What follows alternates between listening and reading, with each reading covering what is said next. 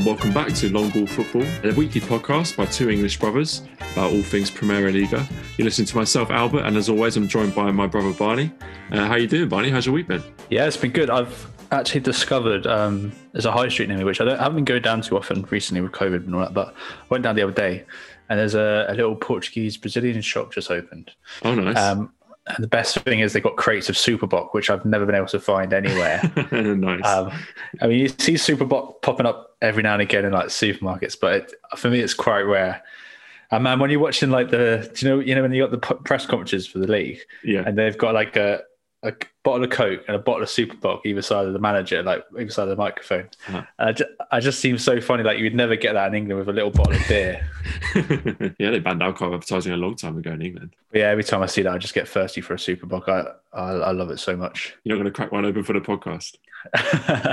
well, I, I, need to get some in, um, but I'm I'm I'm slightly biased because I've, I've only ever been to Porto, so I wouldn't buy Sagres and I wouldn't buy um. Yes. What's the other one? That is it called Coral or something I'm like not sure. I, the one I the one I know is Sagres, yeah, from the uh, Yeah. from the Benfica kit. But no, I, I've, I'm, for some reason I'm loyal to Super Bock for no particular reason. How are you doing? Yeah, I'm very good. I'm very good. I've just been spending the whole weekend watching the uh, snooker masters. I think this is going to have no cultural reference for any either either Portuguese football fan listening or a North American football fan. But uh, if you're interested in what snooker is, it's a bit like football, except played by old men in pubs uh, standing still. So. A lot more balls. a lot more balls. That's the best I can come up with. But yeah, we did get a chance to watch a lot of football, Barney. Obviously, there was one of the biggest games of the season, Porto versus Benfica. Uh, the first Clasico in the league that we've watched, obviously, we watched the Super Cup a few weeks ago. Important games between Sporting and Rio Ave.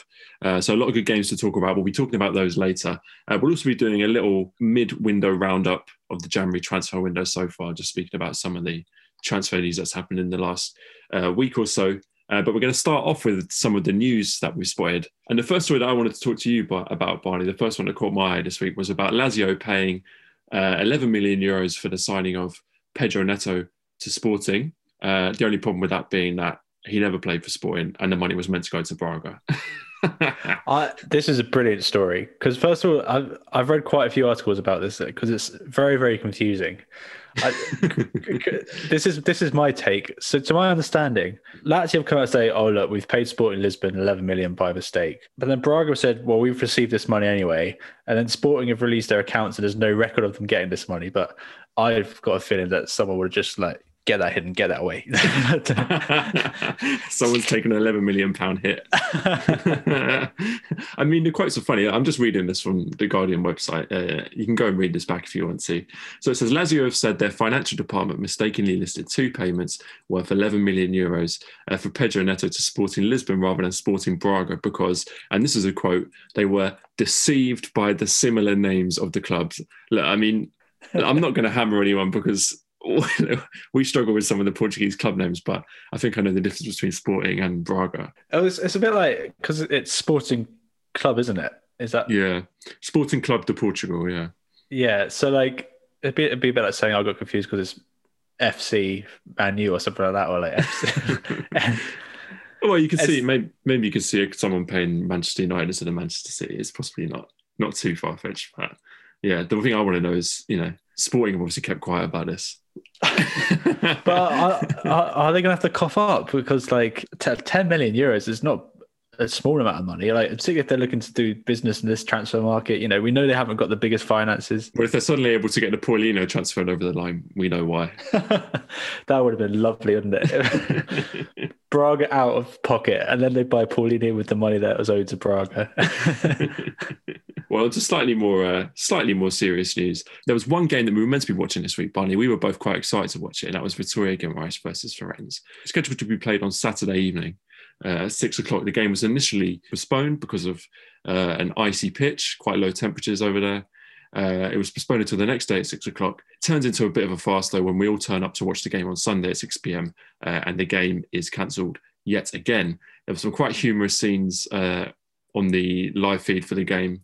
I think all the ball boys and girls were on the pitch, pretty much poking the ground with sticks to try and break up the ice. You had club officials, I don't know who they were, they might have been from the club shop or something, literally walking onto the pitch with buckets of hot water, just pouring water onto the pitch beforehand. The whole time, Ricardo Quaresma's warming up, doing skills, entertaining the cameras. But at the end of the day, they've asked Farense to travel 150 miles to Guimarães twice, uh, and the game's now been postponed until February. The whole thing seems like a bit of a farce. Yeah, really disappointing. I mean, um, I know it's not exactly the same, but we, we recently had the FA Cup um, in England, and there were stories of you know groundsmen camping out on the pitch overnight to ensure that there was no frost. You know, they set up tents. Mm. I, I don't know if they've they've got the same uh, resources over there, but you know, it seems to be a occurring thing where like it doesn't seem like people are checking the weather forecast. You know what I mean? Like, I mean, the thing is though, with these stadiums in Portugal, they're so exposed, aren't they? Mm. They're not the same sort of arenas we have here. You know, they're built completely different, and sometimes they've even got a running track around the edge. You know, and that just means they're at the mercy of the elements, I guess, doesn't it? It's, it must be incredibly hard to sort of keep that playing service ticking over. Uh, the thing I wonder now though is um, Vitória Guimarães are in a situation where they they're two games behind, aren't they? Essentially, mm. obviously that's going to muck up their scheduling, which is already ridiculously tight. But not only that, I I always think that as a team, it's much harder to be chasing the points. So they've essentially got two games in hand now. And they you know they know how many points they need to get to get above Paços de Ferreira. And I think that pressure is now intensified because of this delay in the games. And it's not a great situation to be in, is it really? It's not ideal. And to have your schedule marked up like that is not really uh, a laughing matter when you're trying to chase European football, potentially lucrative European places. I'm not sure. That depends on the player, I suppose. Maybe there's something to be said for not wanting to be chasing the pack. But then I suppose having those games in hand could be a slight mental advantage as well. If you see teams above you, then knowing that you've got an opportunity to catch them, maybe that's motivational. But but yeah, whatever happens, we'll be looking forward to watching this game when it does eventually happen uh, in mid February. Uh, there was just one more news story that I wanted to bring up, Barney. It's quite a nice one actually. Um, we've talked about Edgar Davids three weeks in a row now because this concerns his team, Olhanense. Uh, but fortunately, this is not a story about him getting sent off uh, in his first game in charge. A much nicer story. His team, Olhanense, played Esperança de Lagos uh, in the Portuguese third tier at the weekend, and it was the first uh, instance, I believe, in Portuguese football of a white card being shown to, to a player. Now, a white card is an initiative brought into Portuguese football this summer to encourage fair play, essentially. So it's not a uh, it's not a penalty. It's actually a positive reinforcement for the player. So uh, in this game, the Ollie player felt like the football was deflated. So he picks up the ball during play, basically. The referee gives the free kick for handball, saying, you know, even if the ball is deflated, you have to kick it out of play. I don't know, whatever. Gives the free kick. And then uh, Lagos player Gonçalo Teixeira, for the resulting free kick, just simply kicks it out for a goal kick, saying, you know, no harm intended, no harm done. And so, yeah, from that, the referee decides to give a white card to reward the player, I suppose. I, I think the player definitely thought he was going to get booked. I mean, the, it's quite funny. You watch the footage back, the ref's got the red card in his other hand. So I'm not sure what the player thought was happening. Uh, but yeah, I thought it was just nice to see uh, referees doing something positive. The video clip you sent me of this happening, it really confused me because obviously I've never seen a white card been given before. It doesn't really make sense, but then like I tried to understand it a bit more. And so I think it's been around in Portugal for a few years now. I think it's slowly been progressing from the sort of grassroots level upwards. They've been very keen to sort of implement this. And it's actually come out of research done by Bournemouth University over here in England, which has shown that using the right the white card to reward sportsmanship or fair play or whatever actually drastically reduces the amount of red and yellow cards being shown. So Portugal have taken this up. I think been rolled out, you know, to be played at taught at school level and stuff. But I wonder, you know, could they? Does this mean Portugal is sort of they could be breeding the fairest footballing generation the world has ever seen? You know, you know, you're gonna get when you play Portugal, you're gonna get a really fair game. well, it seems miles away from what Jose Mourinho wants from his players. You know, the one funny thing I thought I saw about this Barney was that apparently the first time it was trialed uh, was in an official game between Benfica and Sporting. Uh, the two Lisbon rivals, so I don't think there was many white cards uh, shown in that game.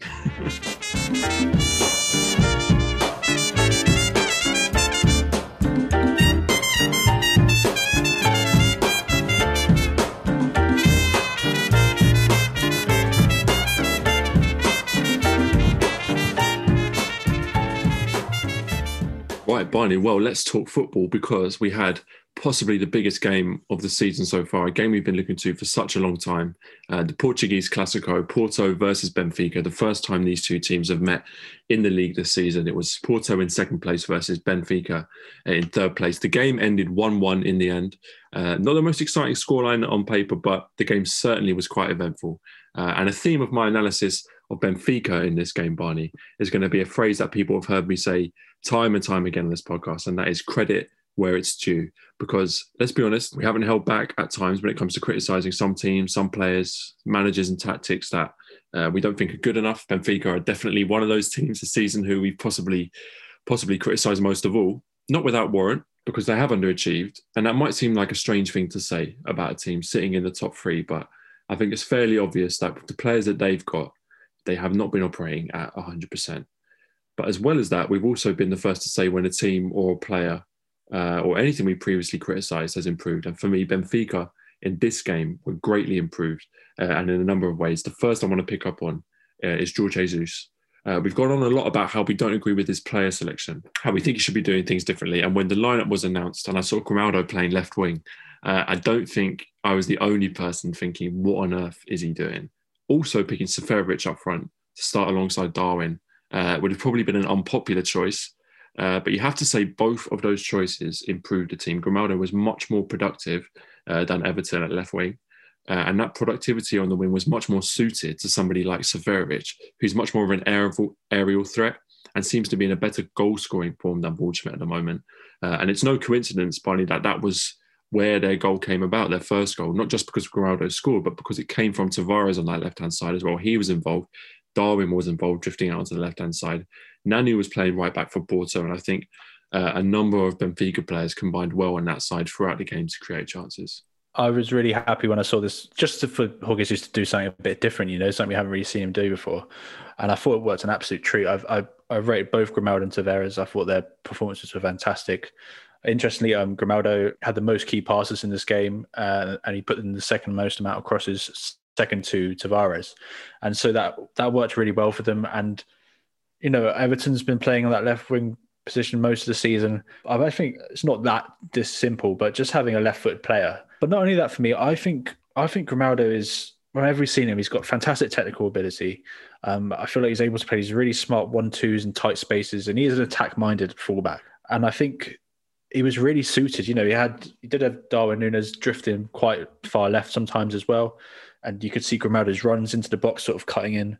I was yeah, I really really I was really happy with this move, and I think it really worked. Do you think it would be something they look to do again? They definitely should look to do it again, especially if they're going to keep with this 4 4 2 formation. I think Grimaldo playing on the left wing in a 4 4 2 is much better than Everton playing on the left on a 4 4 2. And it's a difficult one to talk about, Barney, because I think it was justified to drop Everton. I don't think he's played well enough this season uh, to justify his place, which I feel awkward saying because I'm not trying to criticize him as a player. I think he's a great player.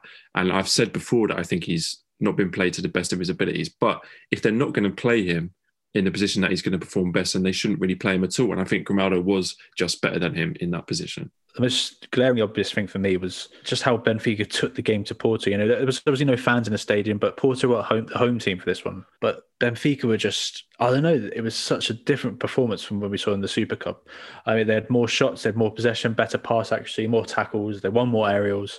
And I actually feel they probably would be a little disappointed with the draw here. What you could clearly see as the game was progressing is that Porto did not like being pressed, harassed. You know, this is the the least amount of possession Porto have had all season. It's only when they played Manchester City that they've had less possession.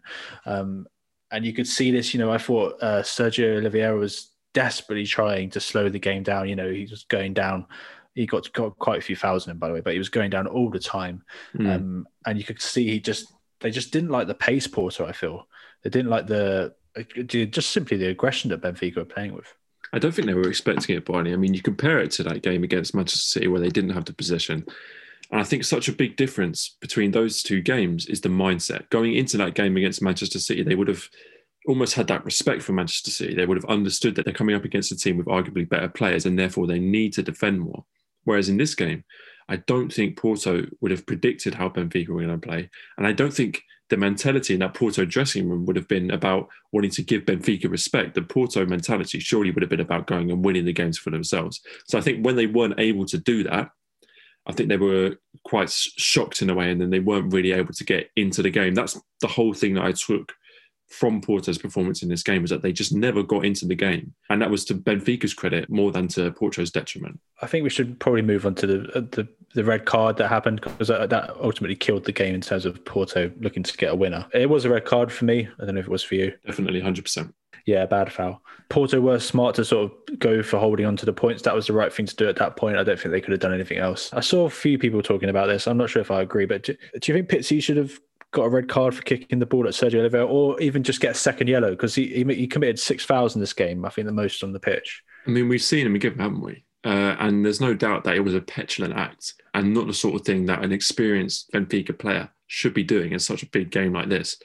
I suppose then it just comes down to opinion about whether you think that type of act is a red card or not. Maybe it shouldn't be, but I think the second point you made is very apt. Maybe he should have had two yellow cards in the game. I think the one thing you could say is that maybe Benfica was slightly lucky with some of their decisions for them. I think maybe they could have had one or two more cards than they got. That said, the Taremi foul was ridiculous. I don't know what he was thinking totally unnecessary foul.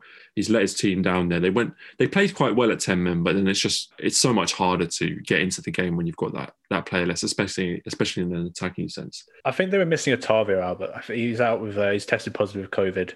I think they missed him, and you know, just sort of. I feel like he's quite a he's better at holding on to the ball. I just felt like they were just getting dispossessed so quickly. I didn't think Luis Diaz had a very good game. He was quite quiet.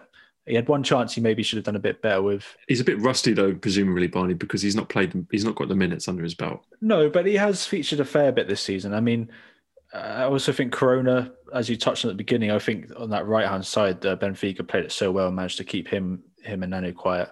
I guess this moves me on to the benches, which I wanted to ask you about because it's essentially quite a finely balanced game, most of it. You know, even though Benfica were perhaps performing better, you know, you could see Porto nicking a goal here. And so at that point, I wonder if you know the manager would be looking to the bench just to change things up perhaps maybe give them a little edge but when you looked at it and when you when i thought about who porto could bring on compared to benfica i just feel like there was a real difference in these two benches i think benfica have more players on the bench who can come on and change the game maybe change the system or add that energy. You think about players like Pedrinho uh, or even Waldschmidt. I mean, I know he's not in great form at the moment, but they've got those attacking flair players, creative players who could unlock a door. I mean, I'm not sure who's on the bench uh, for Porto, especially with them missing players through uh, COVID infections, as you said. But a player like Toni Martinez or Evanilson, they're not the sort of players who I think are going to come on and change a game, especially when you need that injection of energy.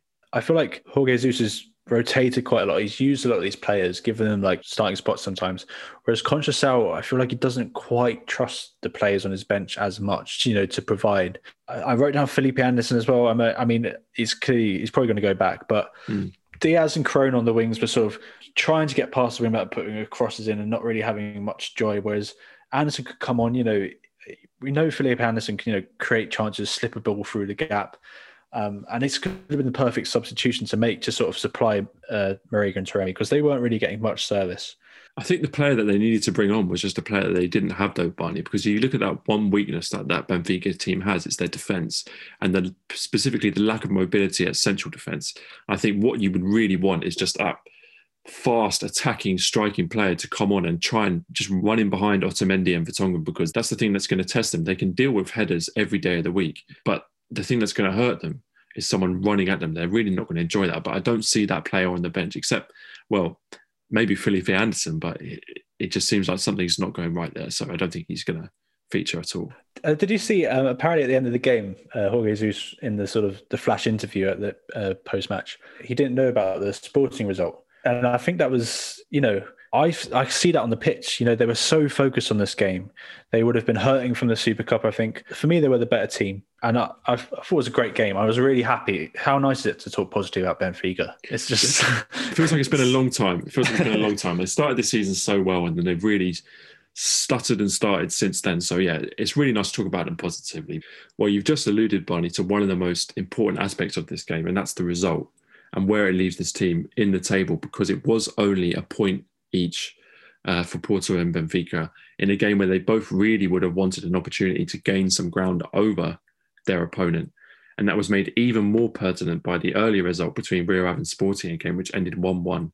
Uh, a game which you have to say will be points dropped for Sporting and then would have been an even better opportunity for either Benfica or Porto to gain that ground onto first place. But it's been a very difficult week uh, for Sporting Barney. They had a very good result in their last league game uh, last weekend, winning 2 0 against CD Nacional in very very difficult conditions.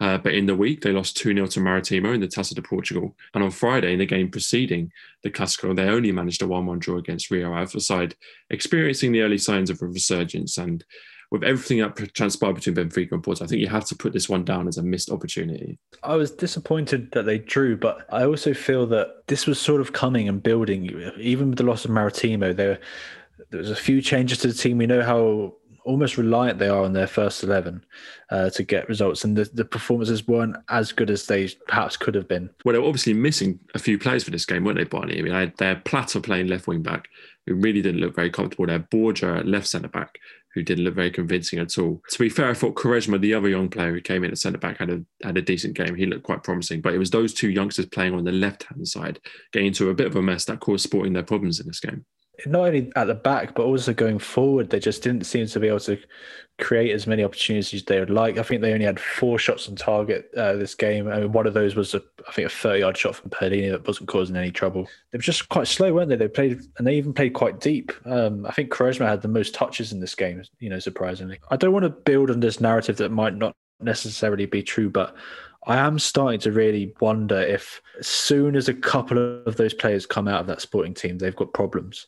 And that's the last thing they want to do at this moment in time because, you know, like you said, they had a bad result in the cup against Maritimo. They shouldn't have lost that game. And so you just don't want this to start building into sort of more problems. We can speak about sporting in an attacking sense, Barney, because they did go ahead. It's fair to get, say that this game was not a classic. I mean, usually throughout these games, we're sort of texting, talking about what's going on uh, while the games are happening. I think in this game, uh, the only text I sent you in the first half was at the end, just a sleeping face emoji, which pretty much summed up the whole mood of the game. They did get their first goal. I want to talk to you about Pedro Gonçalves because he was the goal scorer. Uh, and he was the man that you expected to score a goal. But correct me if I'm wrong, I don't remember many other contributions from Pedro Gonçalves apart from what was quite a fortunate tap in in this game. And it's not the first time I've thought that about him. Obviously, it's undeniable the goals that he's scored, and we've seen him play fantastically well uh, and run games. But recently, not only are they missing players, but for me, he's not contributing enough, not as much as you would want your star man to be contributing. Well, the interesting thing that I took from this game about him was, I mean, his movement for that goal was sublime. Like, mm that is such good movement. And it's it's been a similar story for some of his other goals this season. You know, it's he just picks his moment perfectly. And he's a very efficient player, as we've touched on in terms of his goals to shots on target ratio. You know, he does like pick and choose his moments and is very effective in those moments. But yeah, I agree with you. It's he's not the sort of player that perhaps is going to influence this game, particularly in the sporting system, because he's sort of on the right hand side. Um, and I feel like the João Mario and Palhinha sort of he's not found that often by them. I feel. But looking at Rio Ave and how they dealt with him and even Pedro Porro on that right hand side, um, it was a smart move. Coentrão, it looked like he was starting left wing, uh, but then almost like a couple of minutes in, it's if he like he was suddenly playing left back. Um, mm. And I want, you know, it could be that he had to track Pedro Porro for a sprint and was like, fuck that, I'm starting further back. I'm not going to do that. I'm not doing this little game. But it worked really well. I think his experience showed. I think he has had good fight in him. Um, wasn't really caught out that often. The main thing for me was Rio Ave had a really impressive defensive performance. They haven't had the best defense this season. I mean, before the game, you know, you've got Sporting Lisbon with the, the best defense in the league coming up against Rio Ave, who have had like the fourth least shots per game uh, mm. this season. And so, you know, it was surprising that they got their goal. But yeah, they had uh, Guga come into the midfield. Uh, they just signed for Famalicão. I thought he looked good. Um, it, it, was balanced in midfield quite well. It sort of left Geraldes Dala, uh, Gabrielzinho, and uh, Mane to sort of go at it and attack. You look at the exporting boys, some of the passage of play between them was just really nice. And something that you don't really see uh, with Sporting Lisbon, sort of that flowing football progressing from midfield to attack. I feel like they're a bit more direct, if you know what I mean. I, mm. I, hmm. don't know if you agree on that. No, I see what you're saying. I think it's just important to say that Rio Ave did have a really good game against Sporting because we were really interested to watch this one. They've started to play really well. They're a team we like. They've got players we like. And it would have been easy for them to let their heads drop, especially after going 1 0 down uh, in the first half, but they didn't. And they just kept playing their game, kept playing their football, kept trying to unlock the defence, find that key pass. Uh, and in the end, it paid off for them. I think against uh, worse teams than Sporting, they'll do very well this season. But we're going to stick with the top end of the table for our next game, Barney. And it was another interesting game over the weekend. Uh, and one very easy to overlook of all the big free action that took place. Paços de Ferreira versus Braga, two teams in great form, two teams we really enjoyed watching this season, sitting in fourth and fifth place before the game began. Uh, and it was Paços who closed the gap on fourth place with Braga down to two points with a 2 0 win. And I really couldn't have predicted this one in advance, Bunny, because it was a close game at times. Uh, but Paços just the better team on the day for me. They've built up a bit of momentum, uh, Paços. They've strung together a few good performances. Um, and I really feel like Pepa's put a really good team together. They're starting to perform in these big games. You know, they've already beaten Porto this season. You know, uh, against Braga as well, they've only won one in their last five meetings. And, and the last two matches, Braga won 4 1, 5 1, you know, heavy, heavy defeats. But it was the midfield, you know, we've talked about Eustaquio and um, I always shout at Diaby when he gets on the last 10 minutes. Mm. Uh, but it was the other two players I wanted to talk about. Bruno Costa, first of all, he took his goal so well. It was a beautiful finish. I thought he, when he cut inside, I thought he hit it too far in. You know, I thought it, it was mm. he was always had his back to goal, and he just managed to find the bottom corner, and that was that was gorgeous. And then Luis Carlos, you know, he's 35 years old, and the energy he showed in this game, you know, he was up and down the pitch the whole game. Um, he got the assist for Bruno Costa's goal. I me, it's just a strong team. I think front to back. You know, we, we know about Douglas Tanque. Um, we've praised the winger a few times. He got their second goal, but you know, Jordi, their goalkeeper, he, he's up to five clean sheets this season. He's got a good defense ahead of him. Um, Fernando Fonseca, their right back. I've seen a few times this season. He's caught my eye. I think he's I've liked the look at him. He, he gave me the impression of like a, an experienced Portuguese right back who's been in this league for you know ten years or so. Nice. He's only twenty. He's only twenty three years old, man. It just looks really accomplished. It was quite a tight game, I think. It just happened to go this way. I feel. I feel like it was down to Paços taking their chances, and that's why I was also so impressed with Bruno Costa because we've been watching him for quite a while now, Barney, and I think he's he's worth spending a little bit of time over because he's been a standout player for them. They're one of the best teams so far in the league this season. A little number 10, tricky player, uh, good movement, good vision. But the thing I liked about his goal, Barney, was that it was a goal from nothing, you know, and it was completely made by him. He's on the edge of the box. There's no real shot on, but he just a little bit of magic just manages to find that shot that finds the bottom corner. Uh, and that's just what his team needed. I mean, the second goal was less of a thing of beauty. It was a bit of a mess that took about three chances to get over the line, uh, but they all count. And I think it was definitely just a case of Paços taking their chances when Braga didn't. I mean, let's talk about Braga for a moment, Barney. And you can tell me your thoughts on what you put this loss down to, because for me, I think they really struggled up front to create and convert chances. Yeah, that was definitely there. I mean, so Abel Ruiz came in, he started up top. I think Paulinho is still out of an injury. I'm not sure when he's due back. And his position seemed quite fluid with Ricardo Horta. You know, he was coming in deep. He wasn't really sort of just staying central. Um, and I was disappointed with Abel Ruiz. It just never got excited by him in this game. Yeah, I think they're really struggling without Paulinho. It might seem too simple to say, but it is a big deal. Like you, I haven't been convinced by either Šketin or Abel Ruiz. I think, you know, the elephant in the room here is that while Paulinho is technically out injured, I think he's also expected to leave at some point, whether it's in January to Sporting or in the summer. So I think it just poses a really tough question for Braga about what they're going to do about playing without him because at the moment, I think there was the kind of hope that if he left one of Šketin or Abel Ruiz would be able to step up. But at the moment, that's not going to be possible. So perhaps they'll have to look at bringing somebody in. But they have really struggled without Paulinho, and uh, they've worked so hard to get into fourth place that you worry if Paulinho is spending more time out and their performances are not going to pick up that they could be there for the taking by a team like Paços. Well, we spent a lot of time this podcast talking about the teams at the top end of the table, Barney. So we're going to touch on one game that happened uh, towards the lower end of the table, and that was Boavista versus Tondela. A game between two teams, of course, trying to put points on the board. Boavista desperately trying to get points on the board. But I think it's safe to say things didn't go their way this game. No, it was absolutely unbelievable. I mean, so essentially Boavista get their two centre backs sent off within the first half hour. I mean, if you're Jesualdo Ferreira, you know, you've just you've just come in, you're trying to turn things around, building this OK draw against Santa Clara, and then you know you're doing a halftime team talk to nine men. You know, like you're starting to think maybe things are not going your way. well, look, I, I wanted to look at the two red cards because so the first one was a sort of accidental trip by Devonish on Mario Gonzalez, who was who was through and goal, though Personally, I think the keeper was going to get there, but that was just outside the box. So there was a free kick, but the referee deemed it last man, and gave him the red card. Second one, Razium, I feel like he did pull Murillo's shirt in the box, and that ended in a penalty and a red card. And for me, instinctively, I thought this was an absolute disgrace. I thought, that, you know, I really mean this because you know, I feel like the rules have changed recently, haven't they? Where a red card was deemed too excessive for fouling the last man or denying a goal score opportunity. I mean, um, especially if a penalty was awarded, I was of the understanding referees are being told not to. If if a penalty is being rewarded, you're not supposed to reward a red red card.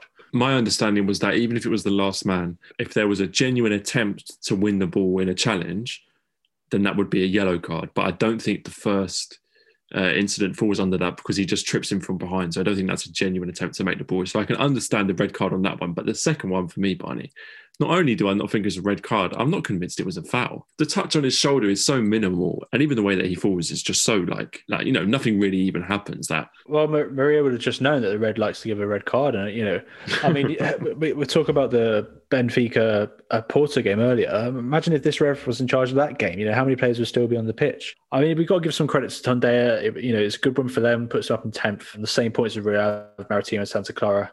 I'm just so worried for Boavista. This is just not, particularly the two centre backs that he's been trying to build that partnership for a while. Them two have been starting for regularly for uh, quite a few weeks now, and your next game you're missing them. It's just an absolute nightmare situation.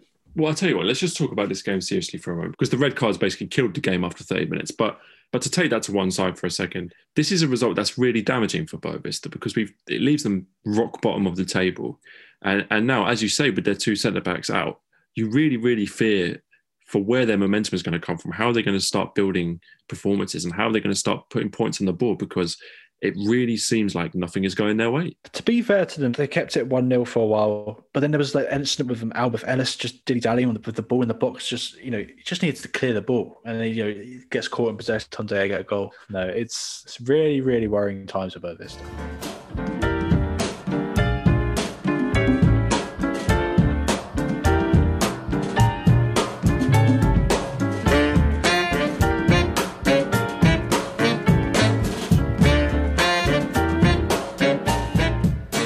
Well, as promised, we're going to do a little bit of a uh, mid-window transfer roundup for the January transfer window so far. A couple of episodes ago, we had a January transfer window special where we previewed what players might be moving and what teams might need. Uh, so, with two weeks gone, we're going to look at some of the uh, recent transfers. There haven't been so many uh, show-stopping signings so far. I think Paulinho to Sporting is the kind of big transfer that people are talking about, but it's yet to materialise. But one transfer that's gone under the radar, Barney, and has a very big fee attached to it uh, is for Nakajima from Porto. Yeah, so he's moved to Al Ain in the United Arab Emirates um, on loan. But I've read a couple of reports that there was an obligation to buy for 40 million euros. It's incredible. That's a huge amount, isn't it? And I think he had an 80 million buyout clause. So I'm not sure if Porto able to sort of say, look, this is his buyout clause. If you're going to want him, you're going to have to stump up the money. It'd be a fantastic bit of business if they get even half of that because mm. I think hmm. they signed him for 22 and a half million originally. So they'd be looking to make up as much money as they can back on him. I mean, it's an incredible transfer fee for someone who is essentially a, a bench player for Porto. I mean, I don't know enough about Nakajima, unfortunately. I don't know what their hopes were for him when he signed. Uh, I didn't realize he was only 26. I thought he was about four or five years older than that. So clearly he's still got a bit of market value, but I mean, an 80 million pound release clause is seems incredible, and, and to even get 40 million pounds for him would be fantastic. Well, another interesting transfer that I wanted to pick up, Barney, was uh, Lucas Piazon to Braga. He joined Braga as a free agent, uh, and on the face of it, this is a pretty standard transfer. He was a rotation player at Rio Ave, and he moves to Braga to work under Carlos Carvalhal, who obviously knows him from when he managed Rio Ave. Uh, you imagine he'll be mainly a bench play for Braga, coming on, getting a few minutes here and there. But this story just stood out for me, Barney, because before he signed for Braga, and this is an incredible fact, he was technically Chelsea's longest serving player, having joined in 2011. I just find that stat incredible. Uh, I mean, I remember the first time I heard about Lucas Piazon. I think I was still in secondary school. I was in year 10, sitting on the tube on a school trip with my mate who was a Chelsea fan. And he turned to me and we were talking about Chelsea and he said, Chelsea have just signed the new Kaka and he was talking about Lucas Piazon. Now, obviously, it hasn't quite it hasn't quite turned out that way. Uh, but he's an interesting one because I can't help but feel he's a victim of Chelsea's notorious loans policy where they just have 10, 20, 30 young players on their books who they just I don't think they do it so much anymore, but notoriously in the last five years or so, they've had a lot of players on their books who just get routinely loaned out. And I think it's a, of financial benefit to Chelsea more than anything else. So an interesting move, a player we haven't seen much of, a player who hasn't exactly lit up the league, but, you know, I'm, I'm pleased for him that he's found a permanent move to Braga. He knows where his home is now. You know, he's got a manager who clearly believes in him. So fair play to him. All the best. Yeah, I think that's the important thing is that Carlos Carvalhal link and the fact that he's worked with him before. I'm I'm a little excited by it. I I wonder if rather than a rotation player, I wonder if he can actually try and force his way into that starting eleven. I know we haven't quite seen that that quality of performance from him this season that we have, but then you know it was a change of manager. He might not have been their choice. You know they could have had it in the back of their mind that he'll be moving on at the end of the season, whatever. I think there is a spot in that Braga team for him potentially, perhaps on that right hand side where he likes to play and cut in. Yeah, I, I really want him to do well, man. It would just be a fairy tale story, wouldn't it? I think I think we've both got a bit of a soft spot for Lucas. So, Lucas, if you're listening, good luck to you, mate. We wish you all the best. I want to talk about Famalicão now, Barney. Uh, they've had a fantastic season last year. They almost qualified for Europe. They're one of the historically smallest teams uh, in the division. We did a whole team and focus feature on them for episode 14 if you want to go back and listen to that. Uh, and they had a really big turnover of players in the summer. Uh, the most obvious ones being Pedro Gonçalves, of course, and Toni Martinez. Uh, and they've really struggled this season. They struggled for results. Uh, and at the beginning of the transfer window, they were in the bottom three in the league. Uh, they really needed some new ideas. They lost Ruben Lameiras, one of their few bright sparks, to Vitória. Uh, so things were really looking bleak, but they've made some huge moves in the transfer market. They've been the Premier League team most active. So far, they've signed six players. That's more than any other club. Uh, the most famous being Ruben Vinagre on loan from Wolves.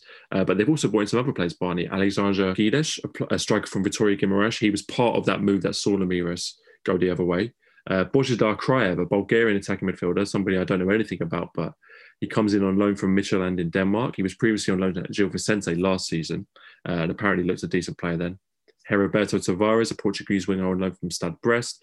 Ivo Rodrigues, a free agent uh, in from Antwerp in Belgium, and a young defensive midfielder from Uruguay called Manuel Ugarte. Barney, these are six interesting signings. I don't know what you make of them. I'm quite interested by a few of these. Um, Kraev, the Bulgarian you mentioned, he had quite a successful season at Gil Vicente uh, last season. He had eight goals. Uh, two of those were against Sporting and Porto, so you know there was a good opposition. Um, the only thing that confused me is why uh, club didn't come for him in the summer because you know that's decent stats for a centre attacking midfielder, particularly playing for a club like Gil Vicente, who are, you know are going to be banging tons of goals. So yeah, I I'm excited to see him a bit more. Alberto Tavares from Brest, I I think it's the best signing they've made. I think he's going to complete. He's going to fill in for where Lameiras has uh, left. Um, he's had he came through at Sporting's academy. Actually, did a bit at Benfica's academy as well, and then had uh, good stints on loan at Moreirense and Boavista. Um, he's a regular starter for both those teams. Had decent goal assist return. So yeah, he's he's coming to restart his career. I don't think he's been playing for Brest in France.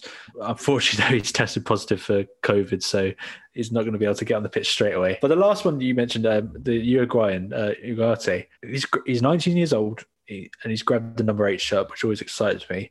Um, nice. I watched a, a Welcome to Famalicão video, a little compilation, um, which you know it's, it's hard to gauge from those clips. But what you did, what I did see in that, you know, he looks like a good tackler, good at breaking up play, um, but also a, a, defensive midfielder who's good with the ball at his feet. Uh, another one of those midfielders I, I, see myself in, Albert. You know, a bit of a, a, it's got a bit of height, but still good in the ball. I think, however, this is a sign that they did in the summer which I think is proving now proving to be probably one of their best bit of business is uh, Jonathan Robert, a 21 year old Brazilian from Cruzeiro in Brazil. I think he got a penalty at the weekend that got them an important win, which they needed, and he's got four goals for the season now. He really excites me as well. Like you said, we talked about this in, when they were our team in focus a couple of podcasts ago. I've trust their young signing. There's clearly a model there, and they've got a bit of money to back that sort of scouting network, I guess. And uh, I'm, I'm excited for them for the rest of the season. I don't think they'll be able to get up to the heights of where they were last season, but they're definitely going in the right direction with some of these signings. Absolutely. And like you just mentioned, they were rewarded uh, in the week with a 2 1 win over Santa Clara, a good win for them, which takes them off the bottom of the table. Uh, and I just want to finish up this section, Barney, with a bit of talk about Benfica. Uh, two bits of transfer news from them. The first being the official signing of Lucas Verissimo, 25 year old centre back from Santos, a transfer, I think, we all knew was going to happen for a little while. We were just waiting for it to be finalised, and we'll have to wait and see how he plays before passing judgment because I don't think either of us have seen uh, any of him play really. But the one other little transfer I did want to pick up on uh, was Tomás Tavares, 19 year old right back. Uh, who had been on loan at Alaves, recalled from his loan spell after barely featuring for them. He's expected to go back out on loan in Portugal. I believe a transfer to Farense is imminent, if not announced already uh, at the time of this podcast going out. But he's just such a talented player, Barney, and he's somebody I wanted to mention because I watched him play on his debut live in the Estadio de Luz. It was my uh, first time watching Benfica play live. They played in the Champions League against RB Leipzig. He made his debut that night at 18 years old. Uh, and he looked fantastic. He had so much talent. He looked confident, tall, quick, strong. He had the desire to get up the pitch. Uh, and I really thought he was a talented young player. So it was a shame for me to see him go out on loan and then potentially for his career to stutter. So I hope he comes back, uh, does well on loan in Portugal, and and we start seeing the best from him. Well, before we wrap up this week's podcast, it's just time to look ahead to this weekend's fixtures. And this podcast goes out on a Wednesday, so we'll have missed some of the cup games that are happening uh, on Tuesday. But on Wednesday night, you could catch Benfica versus Braga in the Taça da Liga. But all the Premier League games ta- this week are taking place uh, on Sunday. A lot of games to pick from, Barney. Any of those stand out to you? I would definitely start at the three o'clock kickoff with Maritimo Paços Ferreira. Uh, just with Maritimo improve, we, we talked about Paços already this this podcast, but you can't deny the improvement we've seen in Maritimo. They won 1 0 at the weekend, you know, good result. So that could be a little a little stumbling block for Paços, possibly. Uh, I really like the manager as well, Barney. I think he's made a really positive impact on that Maritimo team. They were playing uh, under Lito Vidigal before. A lot's been said about Lito Vidigal having a negative style. Whether you subscribe to that train of thought or not uh, is up to you. But definite uh, improvements that the new manager has made. I also saw a nice story this week about him uh, encouraging, you know, professional footballers and the like in Portugal to uh, donate 10% of their salary to those in need at a difficult time uh, in the world this year. So, you know, he seems like a very, very positive influence on that team on and off the pitch. Game I'm looking forward to at this bunch, Barney, Farense versus Porto uh, on the Sunday. Farense at home to Porto. It's going to be a tough ask for Farense, but you never know. Plucky underdogs. You never know what could happen there. I also look at that uh, Boavista Sporting tie because you know, like I mentioned earlier, if, if, if, Sporting are having a bit of a blip, there's no, there's no better place to go this season than Boavista to try to get a almost guaranteed win. Get the season back on track. well, as we said, the majority of games happening this week on a Sunday. Uh, and I don't think many of those are being televised in the UK. So we'll do our best to look into how you might be able to watch those games uh, and share them out on our Twitter. Uh, but that's all about all we've got time for this week on Long Ball Football. Me and Barney will be back next week discussing all of those games, uh, all the news, and all the transfers from next week's Premier League action. If you're enjoying listening to the show, uh, why not give us a little review uh, on Apple Podcasts? All that type of stuff is very beneficial for a small podcast like ourselves trying to grow. Or if you're not on Apple Podcasts, you could send it to a mate who you think might enjoy it. We really do appreciate all the support. If you want to get in contact with the show, you can find us on Twitter at Longballfootball, uh, or you can email us at longballfootball at gmail.com. But for now, it just leaves us to say thank you very much for listening, and we'll catch you next time. See you next week.